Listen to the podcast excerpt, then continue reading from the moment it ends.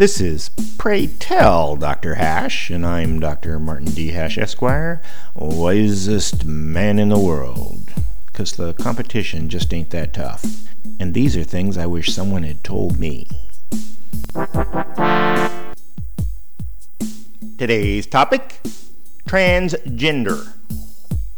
Any cell of the human body has a clear biological sexual distinction. It's called the Y chromosome, and it controls the testosterone that turns a physically female fetus into a male. There are several kinds of hormonal anomalies that can happen. Testosterone receptors not functioning, testosterone can't be converted from estrogen, etc., that create anatomic females that have Y chromosomes.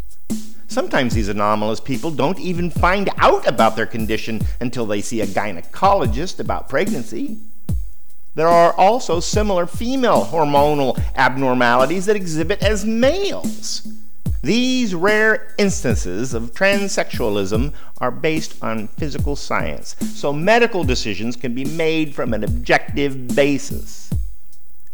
However, gender identity as opposed to sexual identity is when a person of obvious physical sexuality insists that they are the opposite gender or even no gender at all.